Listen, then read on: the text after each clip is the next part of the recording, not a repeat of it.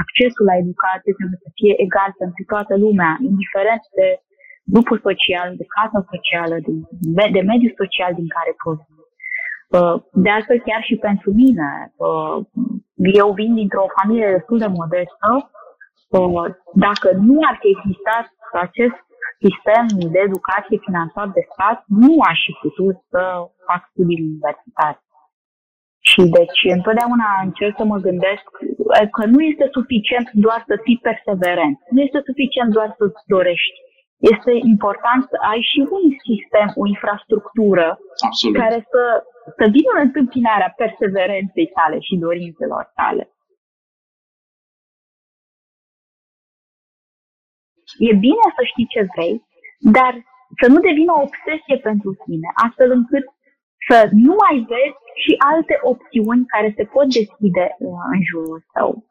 Uh, de pildă, dacă aș fi fost suficientă, vă zic din experiența mea personală, dacă aș fi fost atât de obsedată de speologie sau uh, n-aș mai fi devenit profesoară. Și atât până la urmă, cât, cât de important este un accident care se întâmplă în viața ta și care poate schimba radical.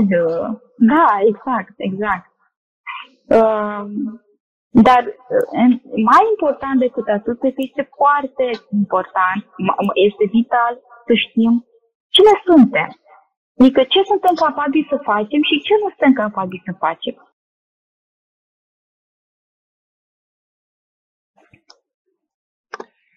Salutare și bine v-am regăsit la Youthful, seria de interviuri prin care vrem să încurajăm tineri, pe voi, să credeți în propriile voastre vise și să realizați că puteți face orice.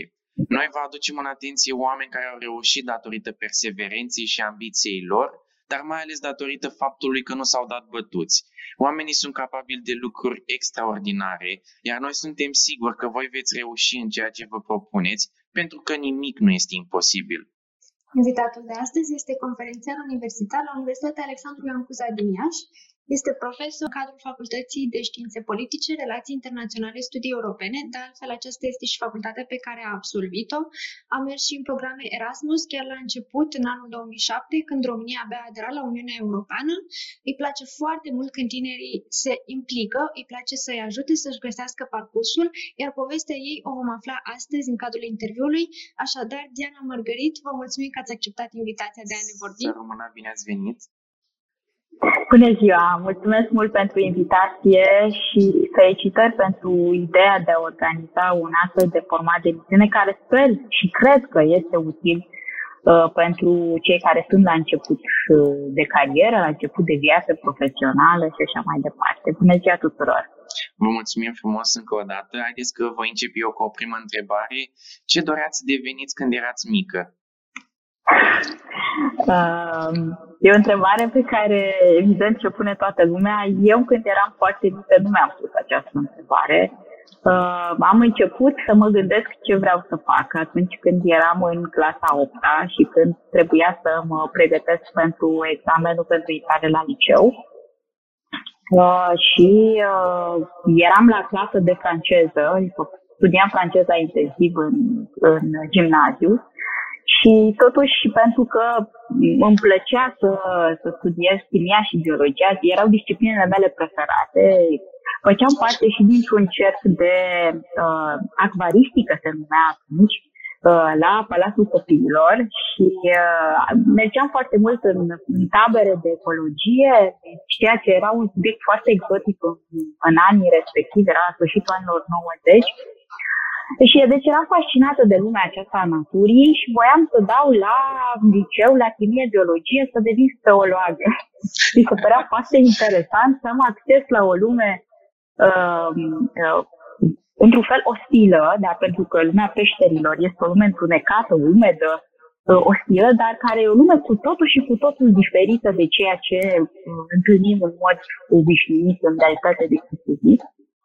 Uh, din păcate sau din fericire, nu știu, uh, prietena mea cea mai bună, care era și colega mea de bancă, Irina, uh, m-a convins să, să dau la clasă de franceză la liceu, pentru că acolo se ducea jumătate din clasă.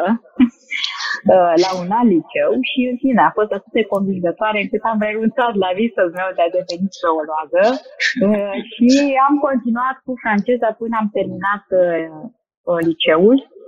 După care a doua, a doua uh, situație, a doilea episod în care mi-am pus problema ce aș vrea să fac uh, cu viața mea profesională a fost când eram la master și m-am gândit ce mi-ar plăcea să fac uh, după ce termin studiile. Și răspunsul pe care mi l-am dat aproape instantaneu a fost că mi-ar plăcea să mă angajez, uh, să fac parte dintr-un ONG și să fac muncă de intervenție sociale. Nu mi era foarte clar în minte ce profil ar avea ONG-ul respectiv, și doar că aveam în gând faptul că mi-ar plăcea să ajut oamenii care se află în situații uh, precare, care sunt în situații vulnerabile și atunci uh, și care ei înșiși sunt vulnerabili și mi-ar plăcea să fac acțiuni, să fiu parte din programe în care uh, care le-ar putea ușura viața. Da, deci cam, cam asta au fost gândurile mele. Uh, după cum se poate vedea, gândurile mele nu au fost nicio clipă aceea că mi-ar plăcea să fiu profesoară. Deși până la urmă asta am ajuns să fac. Dar până la uh, punctul în care ați ajuns să predați, cum ați ales facultatea pe care ați absolvit-o? Pentru că e total diferită de ceea ce voiați să faceți mai departe și de ceea ce ați absolvit la liceu. Da, e adevărat.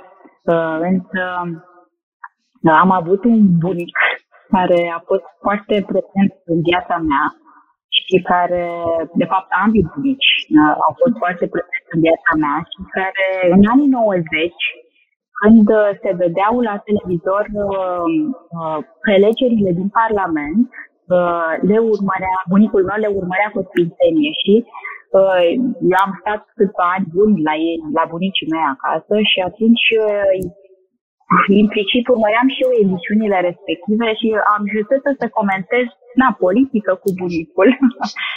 uh, și da, eram destul de conectată la lumea politică.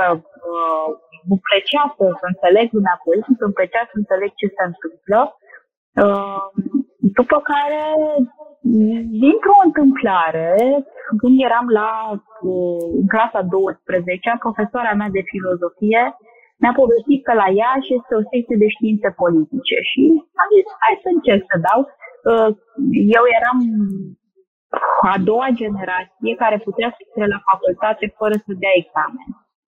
Și aveam o medie destul de bună la liceu, uh, adică la, la, la liceu și la bacalaureat și am zis, hai să încerc să văd ce se întâmplă. Și am, mi-a plăcut foarte mult facultatea. Mi-a plăcut foarte mult uh, nu știam ce anume ar trebui să studiez la științe politice. Eram destul de familiarizată cu lumea politică din România, uh, dar nu știam cu ce se mănâncă știința politică sau științele politice. Însă mi-a plăcut foarte mult pentru că uh, facultatea asta mi-a permis să citesc mai mult decât am citit toată viața mea. Sau citit. Citisem deja destul de mult, însă studii politice, teorie politică, am citit foarte mult în facultate și mi-a permis, adică am avut timpul necesar să, să fac acest lucru. Cum ați ales meseria de profesor universitar? Uh, meseria de profesor universitar m-a ales pe mine, de fapt. uh, uh, mie nu mi-a plăcut să fiu profesoară. Uh, nu mi-a plăcut ideea, pardon, de a fi profesoară, deși am început să descoper frumusețea de a fi profesoară, pe măsură ce am întâlnit generații de studenți, pe măsură ce v-am întâlnit și pe voi, uh, și îmi place din ce în ce mai mult, ăsta este paradoxul.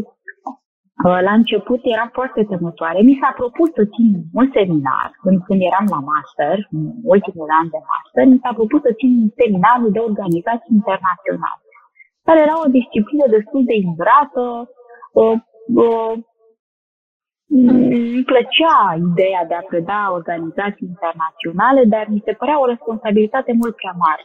În plus, eu veneam cu oarecare amintiri uh, destul de uh, amestecate legate de uh, viața mea la școală. Adică mi se părea că a fi la școală nu este deloc plăcut uh, și că școala, de fapt, a fost mai mult o povoadă decât o plăcere. Mă refer la școala până la facultate, școala obligatorie. care încuraja prea puțin, din punctul meu de vedere, creativitatea și spontanitatea. Deci mi se părea că profesorii, des, cu mici excepții, trebuie să recunosc și asta, mi se păreau oameni destul de uh, uh, închiși și destul de înguști, uh, care uh, nu știu să scoată cei mai, mai buni din, din, profes, din, din studenți și mai mult decât atât, care câteodată luau decizii arbitrare. De fapt, arbitrarietatea deciziilor lor mi s-a părut atât de nedreaptă în anumite situații, chiar față de mine ca elevă, încât uh, uh, a fi o profesoară nedreaptă mi se părea cel mai, cel mai grav lucru pe care l-aș putea face. Uh, asta este, de fapt, gândul pe care l-am și acum, să încerc să nu fiu nedreaptă.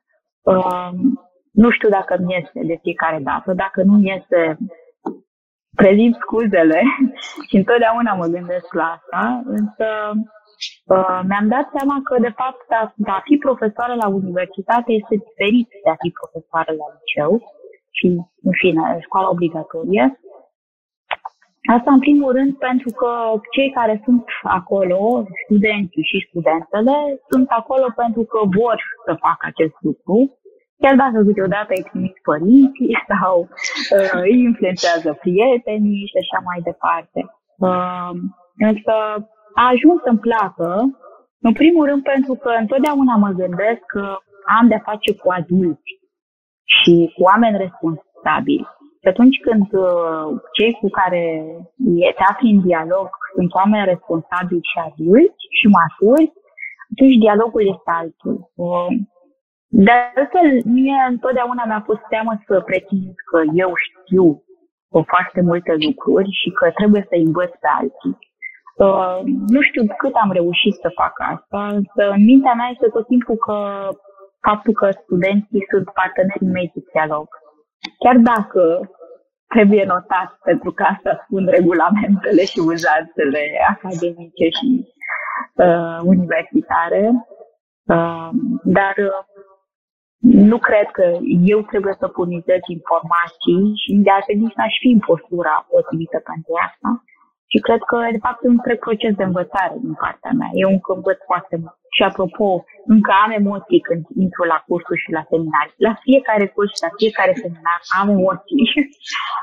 Pentru că niciodată nu e la fel o întâlnire cu cealaltă. Fie ea față în față, fie online.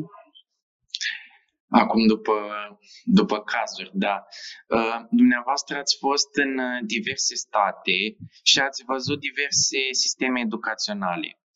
Uh, ce ați observat diferit în relațiile profesor-studenți și a, a fost vreun lucru pe care l-ați adoptat în metodele dumneavoastră de predare? Da, au fost foarte multe. De altfel, metodele mele de predare, uh, într-o bună măsură, sunt influențate și încă au fost și încă sunt influențate de interacțiunile cu alți oameni și nu numai la metode de predare mă refer, mă refer inclusiv la temele pe care încerc să le abordez.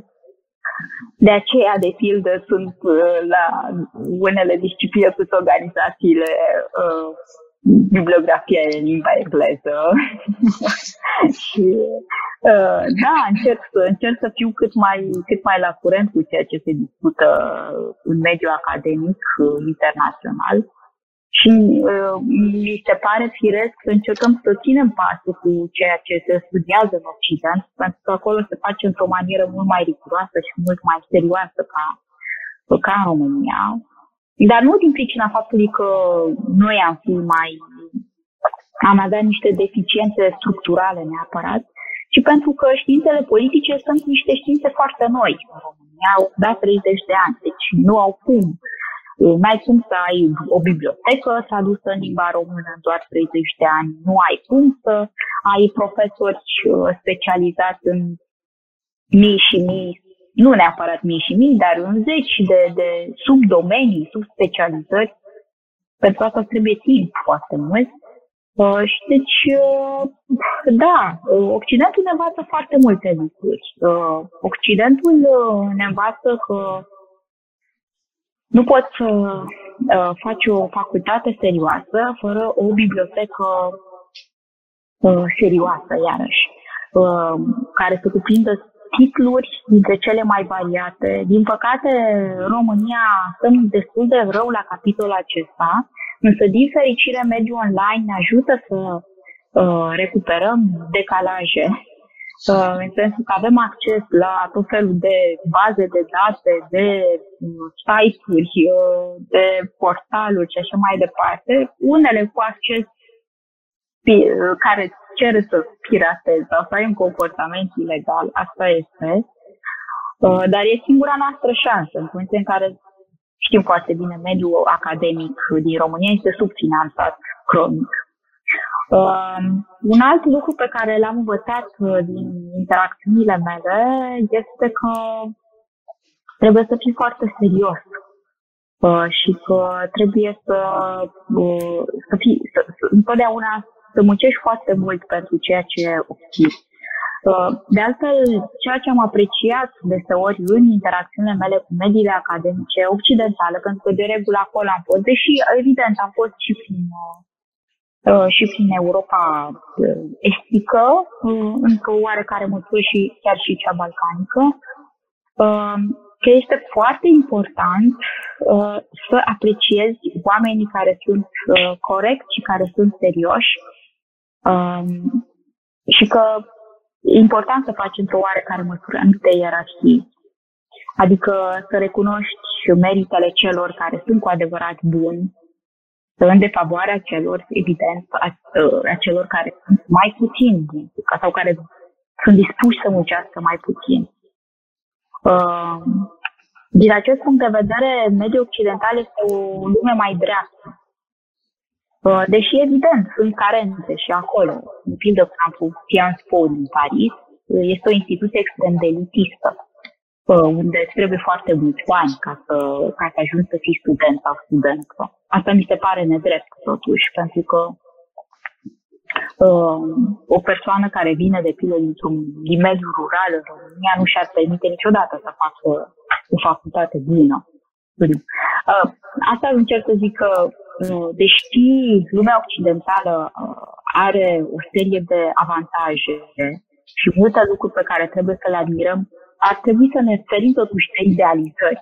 Adică sunt și lucruri care funcționează mai puțin bine.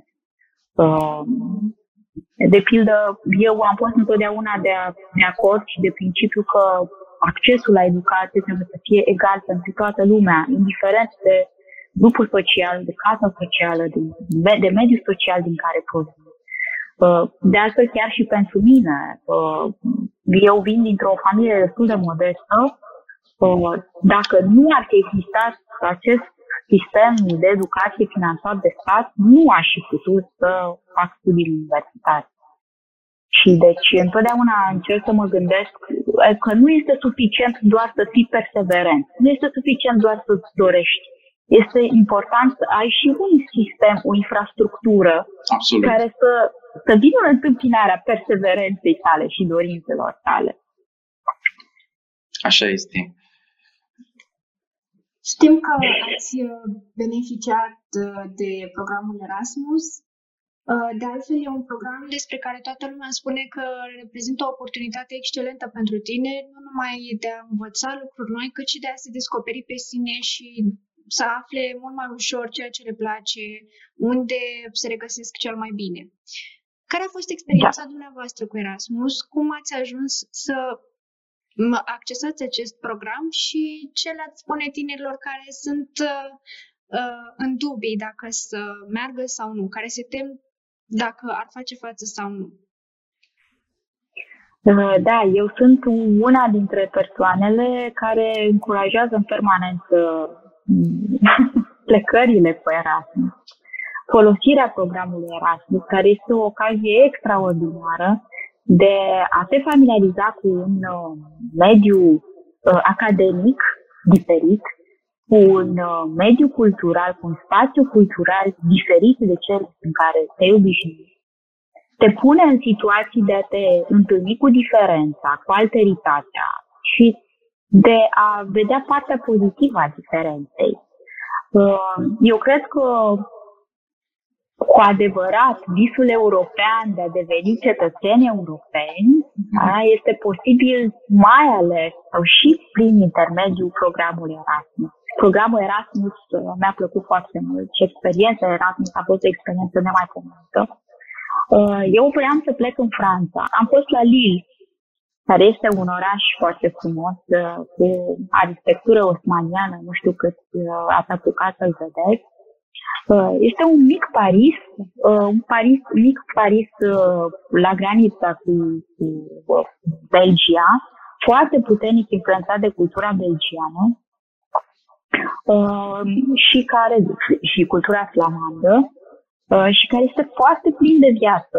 Uh, acolo am studiat la Sciences Po Lille, pentru că Sciences Po avea o filieră și la, la Lille.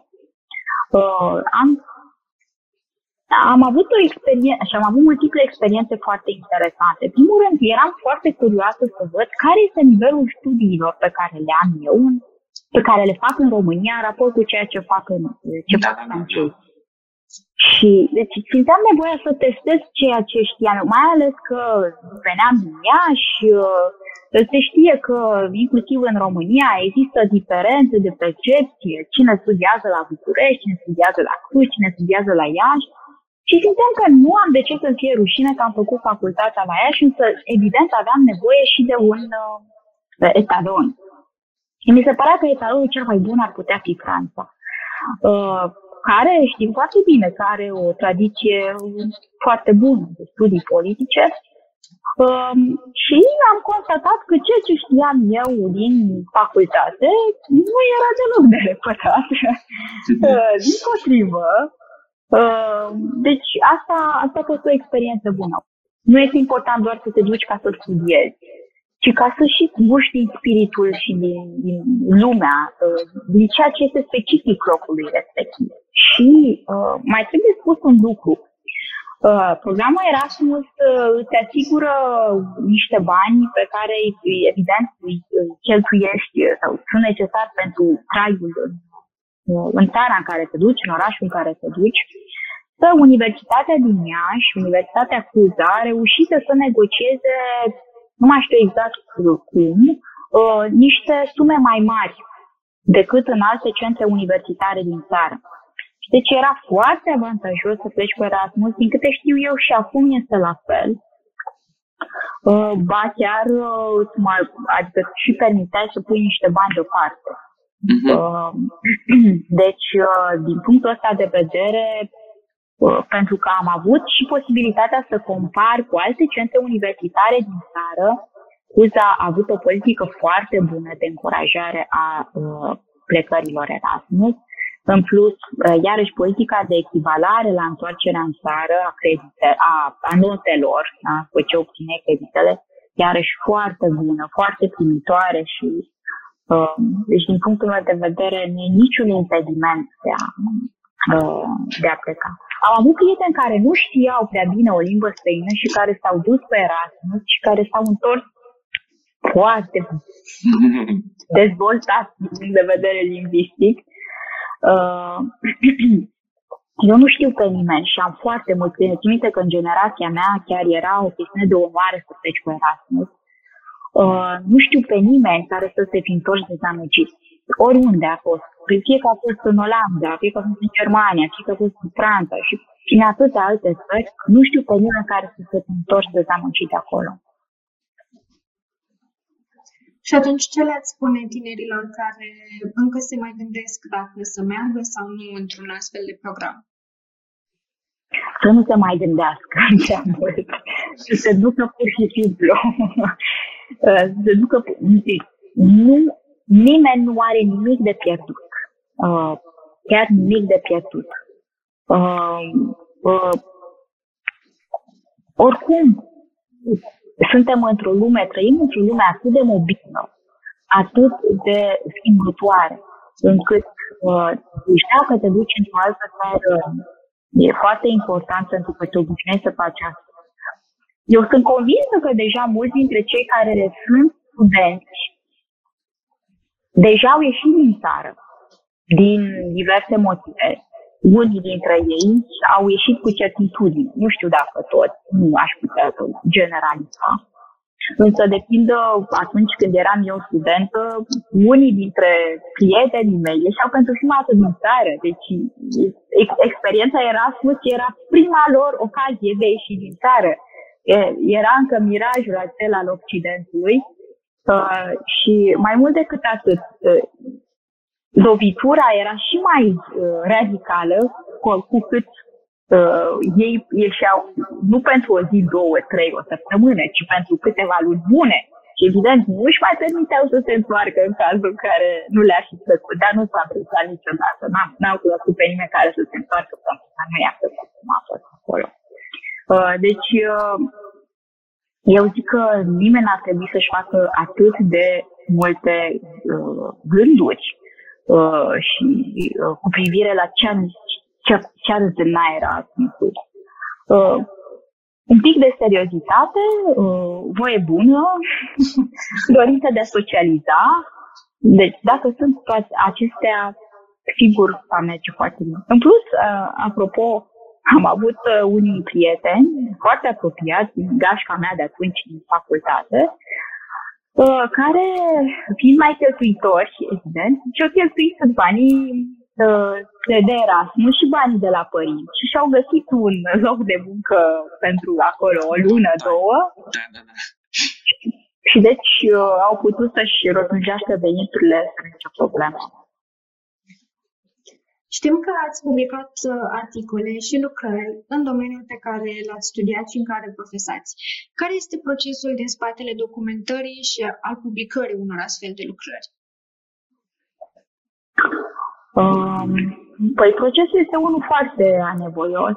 Uh, cine crede că e de foarte simplu să publici se înșeală, pentru că nu e important doar să să scrii un material. E important uh, ca materialul ăla să, să aibă o cerere, dacă vreți. Există și o piață a ideilor. Cred că tot putem cădea de acord în această privință, fie că ne place, fie că nu.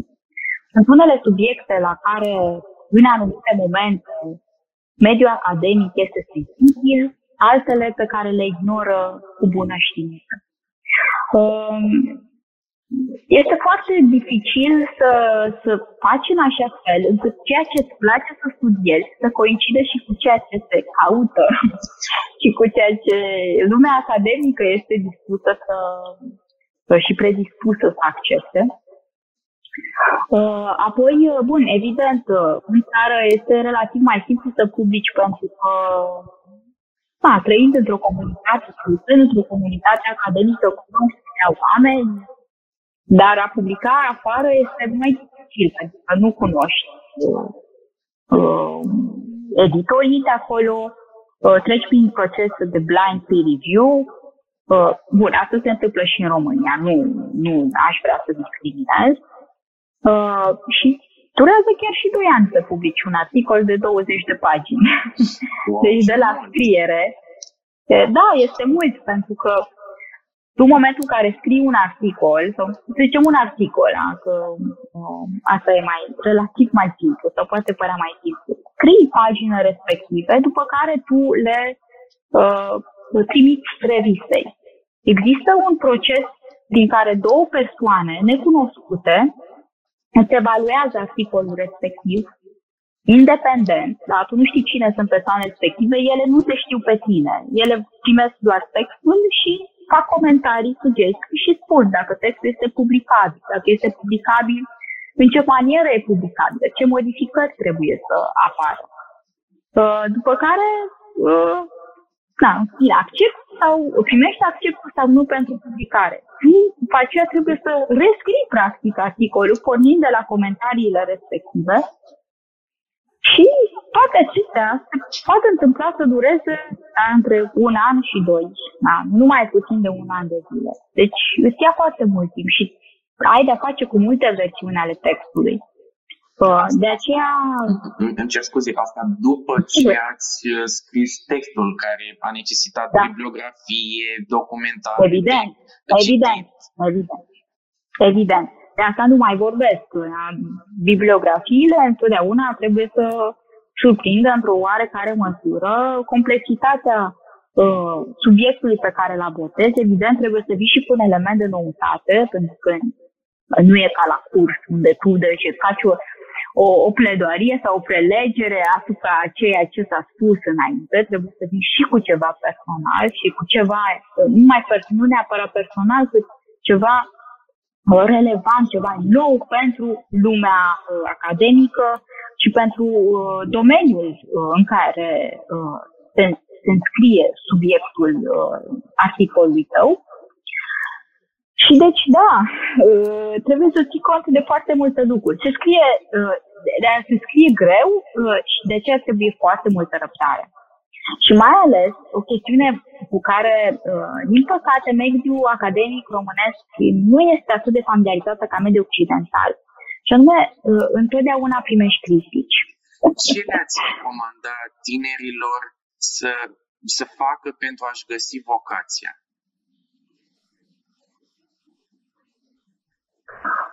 Um, din păcate, uh, când mă gândesc la, la ce le-aș recomanda tinerilor, din păcate, uh, uh, nu depinde numai de ce vor tinerii, depinde și de ceea ce societatea le conturează tinerilor ca fiind un cadru în care ei să-și dea seama de acest lucru. Ceea ce mi se pare foarte important și ceea ce se întâmplă, din păcate, iarăși destul de puțin la noi, uh, este încurajarea descoperirii de sine. Uh, chiar dacă poate părea în spiritul textelor motivaționale departe de mine această intenție, însă mi se pare că este foarte important să uh, descoperim foarte multe lucruri despre noi. De pildă, faptul că suntem, uh, de obicei ni se spune, a, trebuie să fii perseverent, trebuie să fii uh, uh, ambițios, da, de acord, poți să fii ambițios, poți să fii perseverent, dar dacă nu știi mai nimic despre tine, nu știi în ce direcție să fii perseverent. De pildă am văzut uh, oameni tineri uh, care uh, sunt perseverenți cu niște uh, cu niște idei sau cu niște uh, chestiuni pe care, care, care cred ei că le-ar fi potrivite și care nu le sunt potrivite. Uh, tocmai pentru că nu știu foarte multe lucruri despre ei. Uh, de pildă, eu m-am dat seama că din viața mea de zi cu zi, nu contează numai uh, să ai cunoștințe uh, din, de specialitate, da? uh, ci deseori contează și alte uh, aspecte pe lângă asta. De pildă, dacă ești îndemânatic, dacă ești o persoană organizată, dacă ești o persoană sociabilă, uh, dacă ești o persoană care îi place să planifice, adică uh, care să dețină controlul, sau care o persoană uh, maleabilă, care în permanență se lasă putea câteva. Deci toate aceste aspecte contribuie alături de altele, evident, foarte mult la viitorul profesional. Eu cred că, într-un fel, trebuie să știm bine ceea ce faci, ce vrem să facem însă nu atât de bine cât să dăm cu uh, șutul oportunităților care uh, se, ni se deschid uh, și care aparent nu ar coincide cu ceea ce ne uh, dorim noi. Am văzut multe persoane care uh, dau cu piciorul unor uh, experiențe pentru că ele nu coincid cu așteptările lor. Uh, de pildă am văzut uh, tineri care uh, deci nu-și găseau locul de, loc de muncă, asta mai ales în anii uh, crizei economice. Da? Dacă vă aduceți aminte, 2008-2009, destul de uh, severă și mai ales pentru tineri.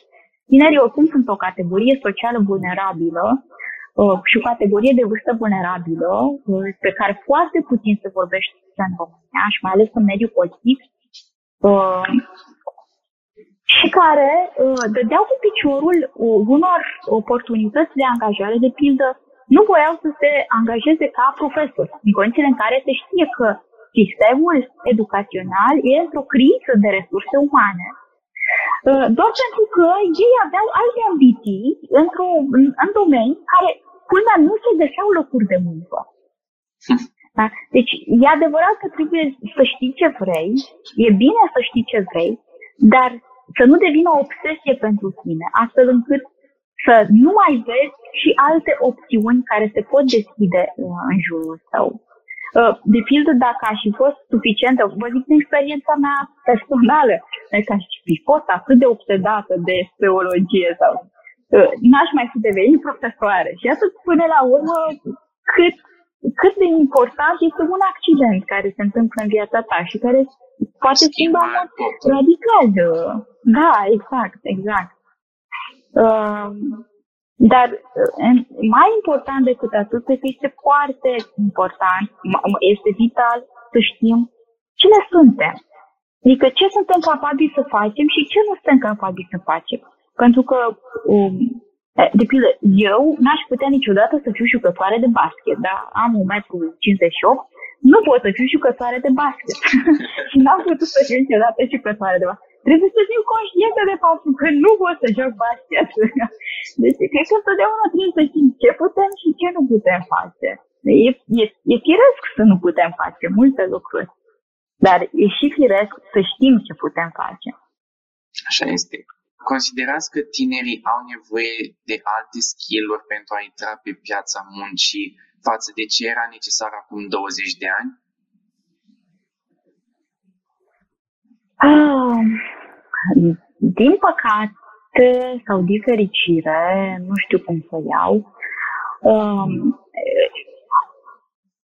interacțiunea mea cu piața muncii este foarte, uh, este nesemnificativă.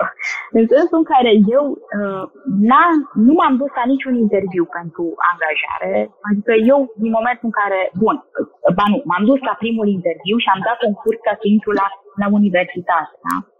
Uh, și de apoi pentru fiecare etapă pe care am parcurs-o în ierarhia universitară am dat un concurs.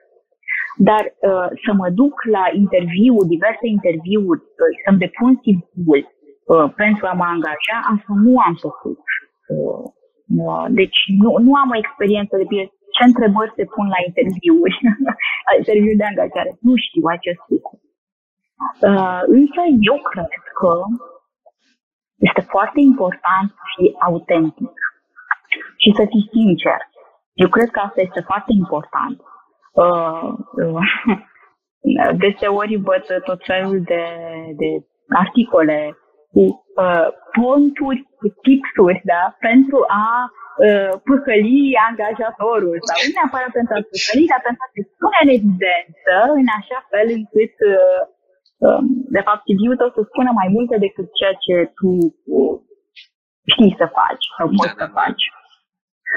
Uh, și eu cred că cel mai important este, într-adevăr, să uh, nici să nu te prezinți în termeni superlativi, dar nici să, uh,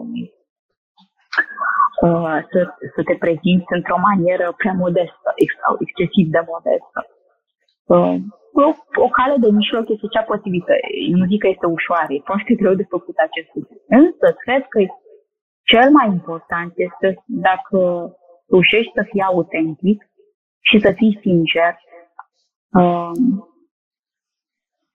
observ uneori interacțiunea din România, interacțiunea socială din România, această impresie pe care o au unii că îi pot păcăli pe ceilalți. Și ideea aceasta că îi păcălești pe ceilalți este de fapt o uh, capcană. Pentru că nu reușim să-i păcălim pe ceilalți la nesfârșit. Adică îi păcălim o dată, de două ori, de trei ori, dar nu poate să funcționeze la nesfârșit.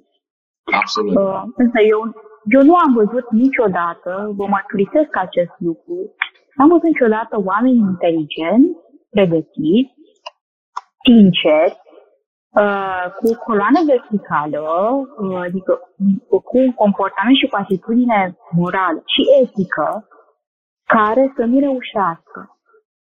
Evident, se poate întâmpla să, nu știu, să rămâi fără loc de muncă la un moment dat, din diverse motive. Uh, se poate să, nu știu, să ai tot felul de experiențe personale care să-ți afecteze activitatea profesională. De pildă, să suferi de depresie, să suferi de anxietate, chestiuni pe care nu le discută aproape nimeni în România și cu atât mai puțin în mediul academic. Uh, și din partea profesorilor și de, să zicem așa, dinspre profesori și dinspre studenți. Uh, și se întâmplă să, uh, uh, să existe situații care să ne debiliteze fizic și psihic. Uh, însă, cu suport, cu, cu sprijin și în, în permanență cu interacțiune față de ceilalți, uh, uh, alături de ceilalți, da? Uh, poți să depășești uh, lucrurile astea. Uh, și uh, acum mi-am dat seama că, de fapt, nu este suficient doar să fii inteligent, nu este suficient doar să ai ambiții. Se poate întâmpla să fii o persoană depresivă, de pildă, uh, și uh, depresia și anxietatea uh, se întâmplă și persoanelor inteligente, uh, foarte inteligente chiar, Uh, și cu toate astea să nu, să nu te descurci. Eu cred că ar trebui să avem o, o infrastructură care să sprijine mult mai mult uh, sensibilitățile uh, și, uh, în fine, dificultățile de ordin psihic cu care ne confruntăm uh, în viața de zi cu zi. Atât mai mult trăim într-o societate extrem și într-o lume extrem de stresantă care deadline-urile, deadline-urile sunt tot timpul peste noi, ne acaparează și ne copleșesc. Și atunci este firesc ca psihicul nostru și emoțiile noastre să fie în permanență puse la, la un stres continuu.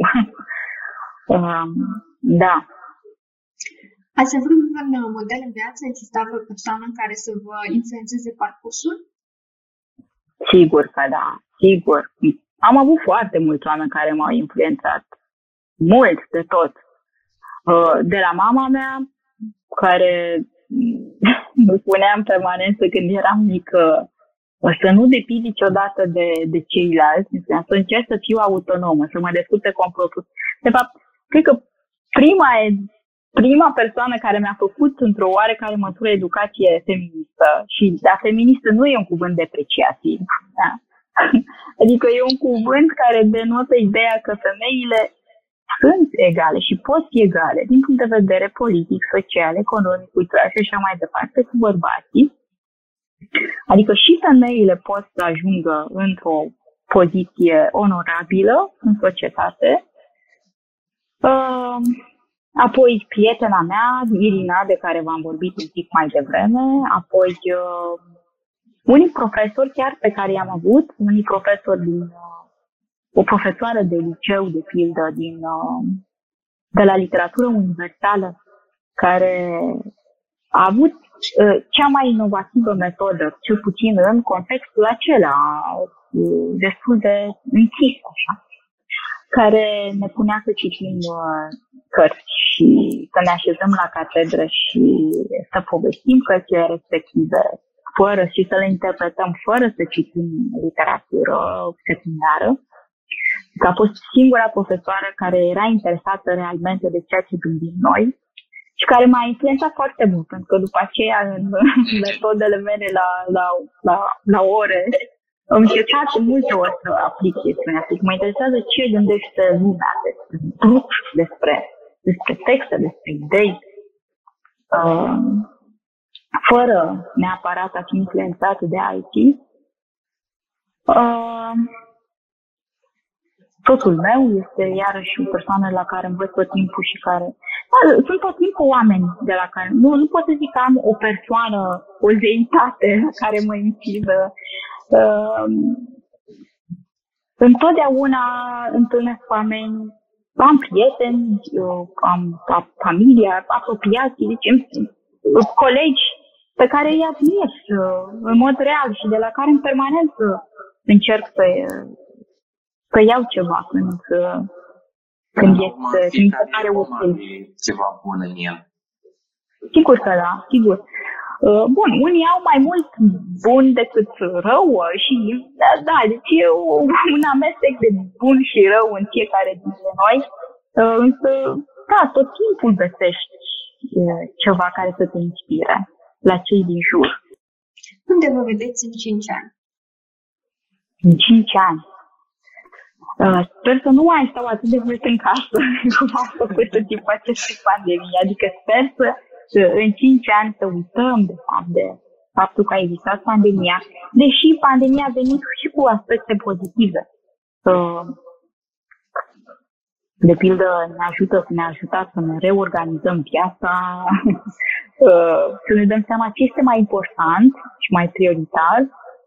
Uh, ne ajută, cred să ne simțim și mai mărunți, ne ajută să fim un pic mai umili da, să, nu mai, să nu ne mai considerăm atât de invincibili, infailibili, așa cum, ca specie, în sensul acesta, uh, așa cum consideram odată. În fine, uh, dar nu asta era întrebarea voastră, ci uh, unde mă văd eu în 5 ani.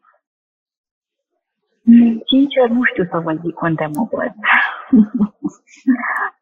Cred că la catedră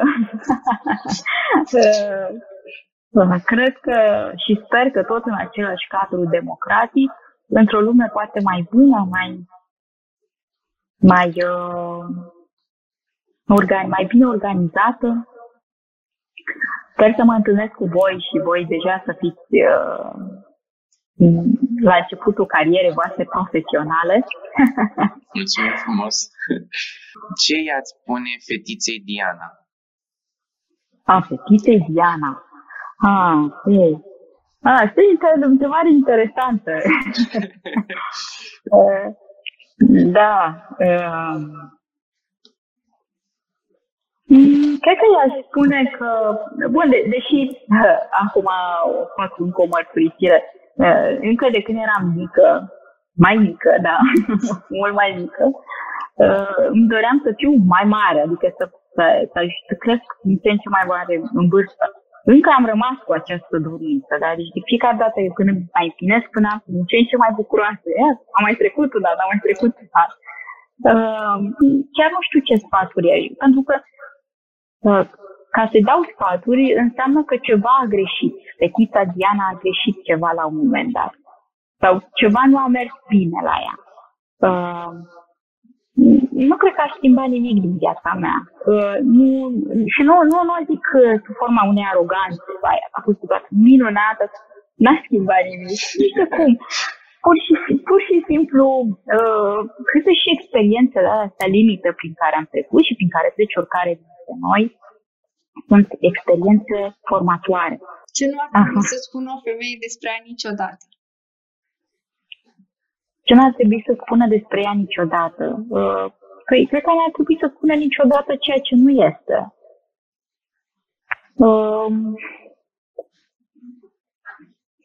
e adevărat că trăim într-o societate în care femeile, uh, că rolul femeilor este de a plăcea.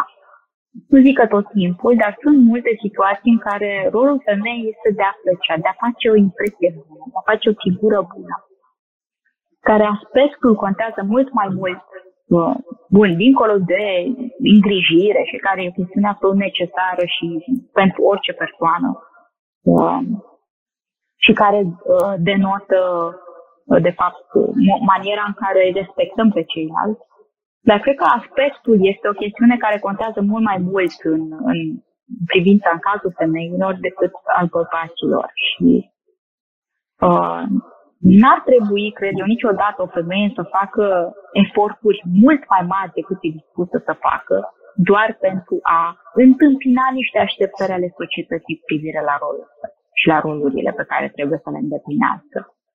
Tocmai de aceea mi că atât mai important mi se pare că femeile să fie învățate să, să devină autonome și să știe ce și, și să facă ce vor. Evident, într-o manieră responsabilă, nu spun niciodată acum că da, femeilor trebuie să le acceptăm capriciile și bărbaților nu. Nu, evident. După cum nu sunt de acord nici cu rolul că bărbatul este providerul în societate, în familie și în societate. O idee pe care îl pot regăsi în România. Nu, și femeia și bărbatul trebuie să fie în egală măsură parteneri da, în, în a-și asigura veniturile și bine, banii necesari existenței. Dar da, cred că asta mi se pare cel mai important. Ce înseamnă succesul pentru dumneavoastră? Succesul? Uh, de obicei, succesul este, uh, este considerat, este definit prin raportare la expectanțele societății a celorlalte. Întotdeauna succesul nostru este uh, avut în vedere întotdeauna în raport cu ceea ce consideră ceilalți despre noi. Am succes, adică uh, ceilalți mă consideră o persoană de succes sau ceilalți mă validează. Uh, însă, cred că cel mai important este uh, să ai succes în, în fața propriilor ochi.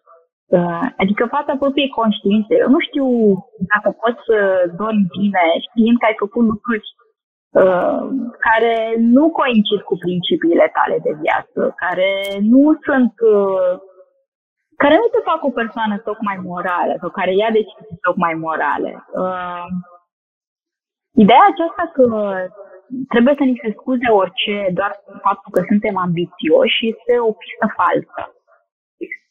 Uh, succesul construit pe, cadra, pe cadavre nu este deloc lăudabil. pe nefericirea celorlalți sau pe suferința celorlalți. Dar de multe ori acest lucru nu se vede. Sigur, nu se vede, așa este.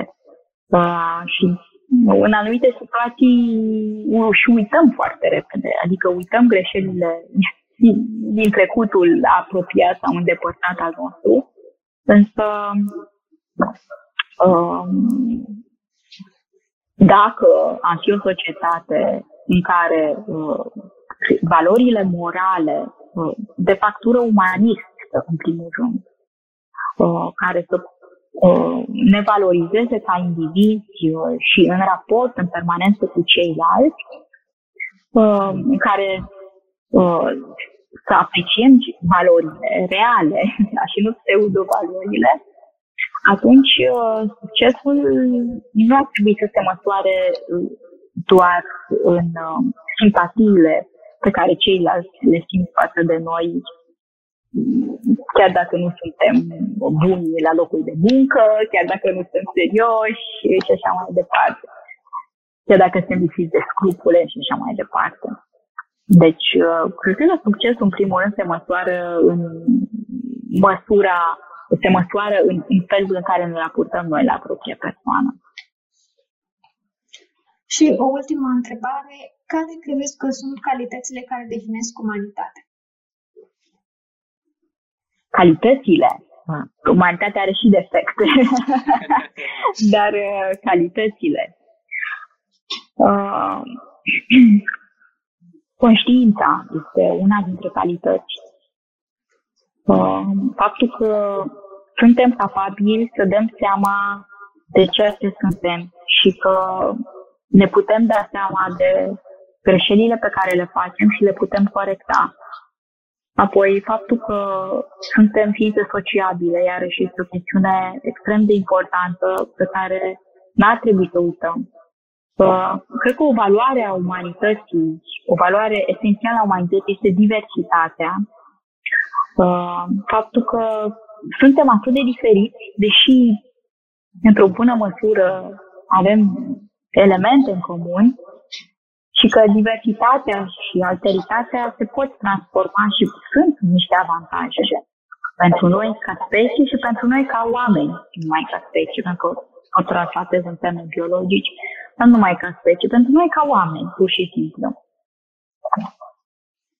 Doamna profesor, a fost o plăcere să discutăm cu dumneavoastră. Vă mulțumim încă o dată că ne-ați acceptat invitația. Și eu mulțumesc pentru invitație și uh, pentru această uh, provocare de a mă întoarce în trecutul meu și, în fine, de a explora prezentul alături de voi. Mersi mult! Mulțumim și noi! Mulțumim și un atelier de artă pentru găzduire și vouă pentru vizionare. Până data viitoare aveți grijă de voi și ne vedem curând. Numai bine! Pe, Pe curând. curând.